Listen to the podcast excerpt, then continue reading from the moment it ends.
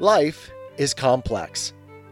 Join us for the simple gifts of wisdom, love, and delight in the written word. Rene Descartes, Meditations on First Philosophy. Meditation number four of Truth and Error. Part 2. For the power of will consists only in this that we are able to do or not do the same thing. That is, to affirm or deny, to pursue or shun it.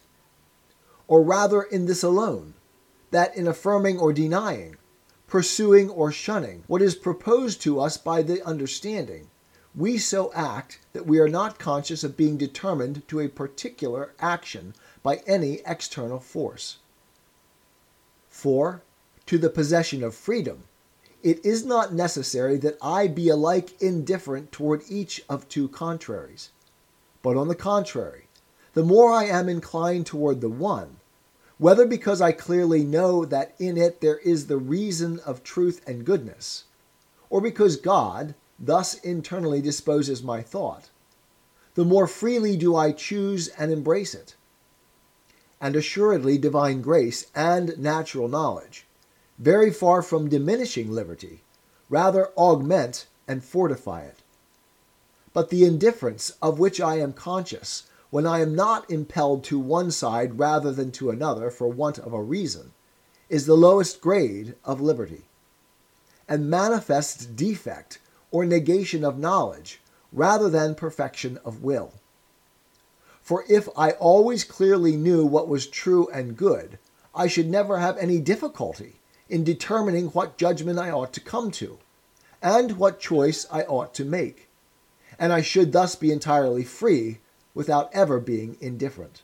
From all this, I discover, however, that neither the power of willing, which I have received from God, is of itself the source of my errors, for it is exceedingly ample and perfect in its kind, nor even the power of understanding for as I conceive no object, unless by means of the faculty that God bestowed upon me, all that I conceive is doubtless rightly conceived by me, and it is impossible for me to be deceived in it. Whence, then, spring my errors?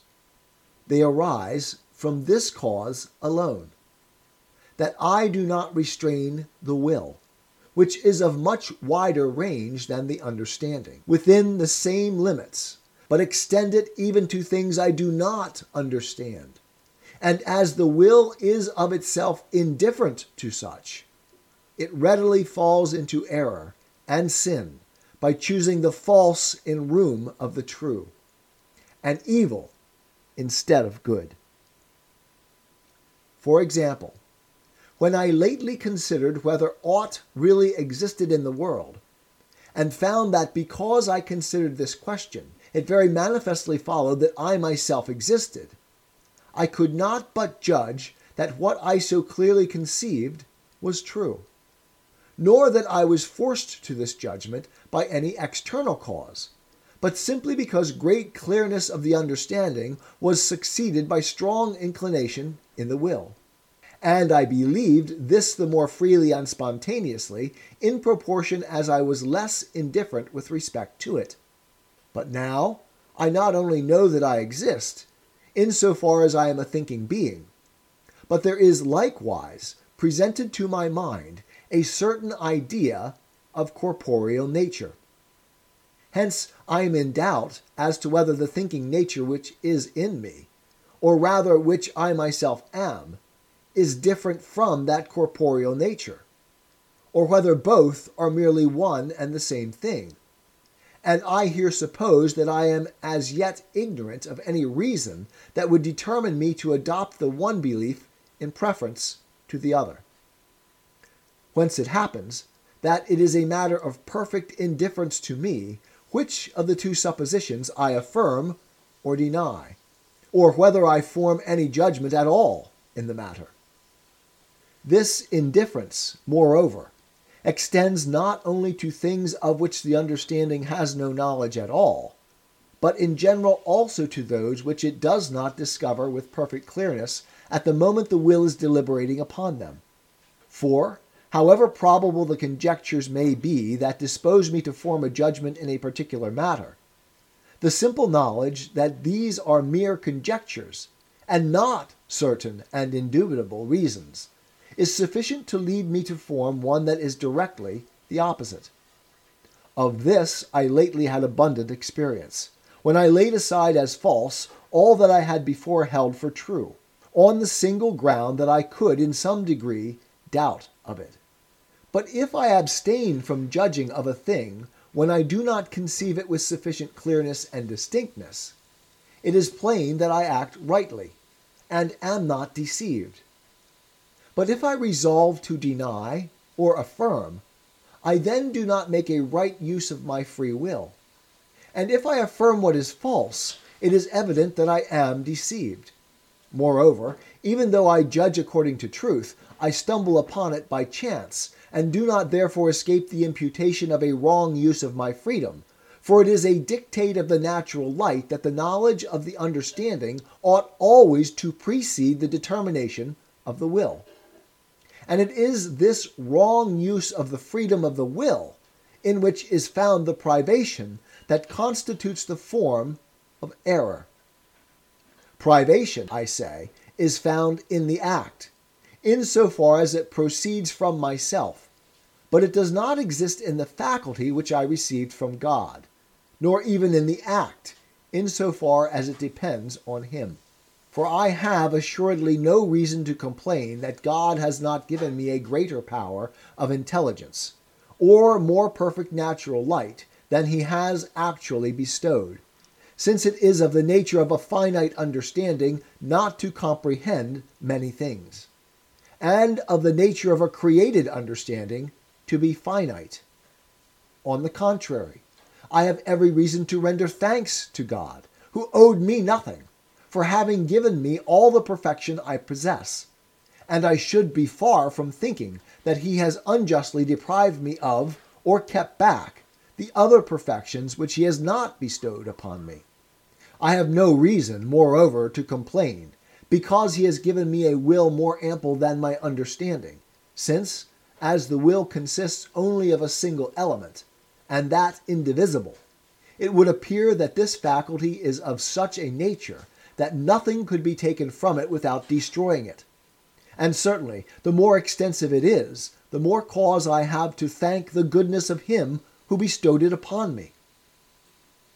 And, finally, I ought not also to complain that God concurs with me in forming the acts of this will, or the judgments in which I am deceived, because those acts are wholly true and good insofar as they depend on God. And the ability to form them is a higher degree of perfection in my nature than the want of it would be. With regard to privation, in which alone consists the formal reason of error and sin, this does not require the concurrence of deity, because it is not a thing or existence. And if it be referred to God as to its cause, it ought not to be called privation but negation, according to the signification of these words in the schools. For in truth, it is no imperfection in deity that he has accorded to me the power of giving or withholding my assent from certain things of which he has not put a clear and distinct knowledge in my understanding. But it is doubtless an imperfection in me that I do not use my freedom aright and readily give my judgment on matters which I only obscurely and confusedly conceive. I perceive, nevertheless, that it was easy for deity so to have constituted me as that I should never be implanting in my understanding a clear and distinct knowledge of all the objects respecting which I should ever have to deliberate, or simply by so deeply engraving on my memory the resolution to judge of nothing without previously possessing a clear and distinct conception of it, that I should never forget it. And I easily understand that, insofar as I consider myself as a single whole, without reference to any other being in the universe, I should have been much more perfect than I now am, had deity created me superior to error. But I cannot therefore deny that it is not somehow a greater perfection in the universe, that certain of its parts are not exempt from defect, as others are, than if they were all perfectly alike. And I have no right to complain because God, who placed me in the world, was not willing that I should sustain that character which of all others is the chief and most perfect. I have even good reason to remain satisfied on the ground that, if he has not given me the perfection of being superior to error by the first means I have pointed out above, which depends on a clear and evident knowledge of all the matters regarding which I can deliberate, he has at least left in my power the other means, which is firmly to retain the resolution never to judge where the truth is not clearly known to me. For although I am conscious of the weakness of not being able to keep my mind continually fixed on the same thought, I can nevertheless, by attentive and oft repeated meditation, impress it so strongly on my memory that I shall never fail to recollect it as often as I require it, and I can acquire in this way the very habitude of not erring. And since it is in being superior to error that the highest and chief perfection of man consists, I deem that I have not gained little by this day's meditation, in having discovered the source of error and falsity. And certainly, this can be no other than what I have now explained. For as so often as I so restrain my will within the limits of my knowledge, that it forms no judgment except regarding objects which are clearly and distinctly represented to it by the understanding, I can never be deceived. Because every clear and distinct conception is doubtless something, and as such cannot owe its origin to nothing, but must of necessity have God for its author. God, I say, who as supremely perfect cannot, without contradiction, be the cause of any error. And consequently, it is necessary to conclude that every such conception or judgment is true. Nor have I merely learned today what I must avoid to escape error, but also what I must do to arrive at the knowledge of truth. For I will assuredly reach truth if I only fix my attention sufficiently on all the things I conceive perfectly, and separate those from others which I conceive more confusedly and obscurely, to which for the future I shall give diligent heed. Tis the gift to be simple, tis the gift to be free, tis the gift to come down where we ought to be. And when we find ourselves in the place just right, 'twill be in the valley of love and delight. When true simplicity is gained, to bow and to bend, we will not be ashamed.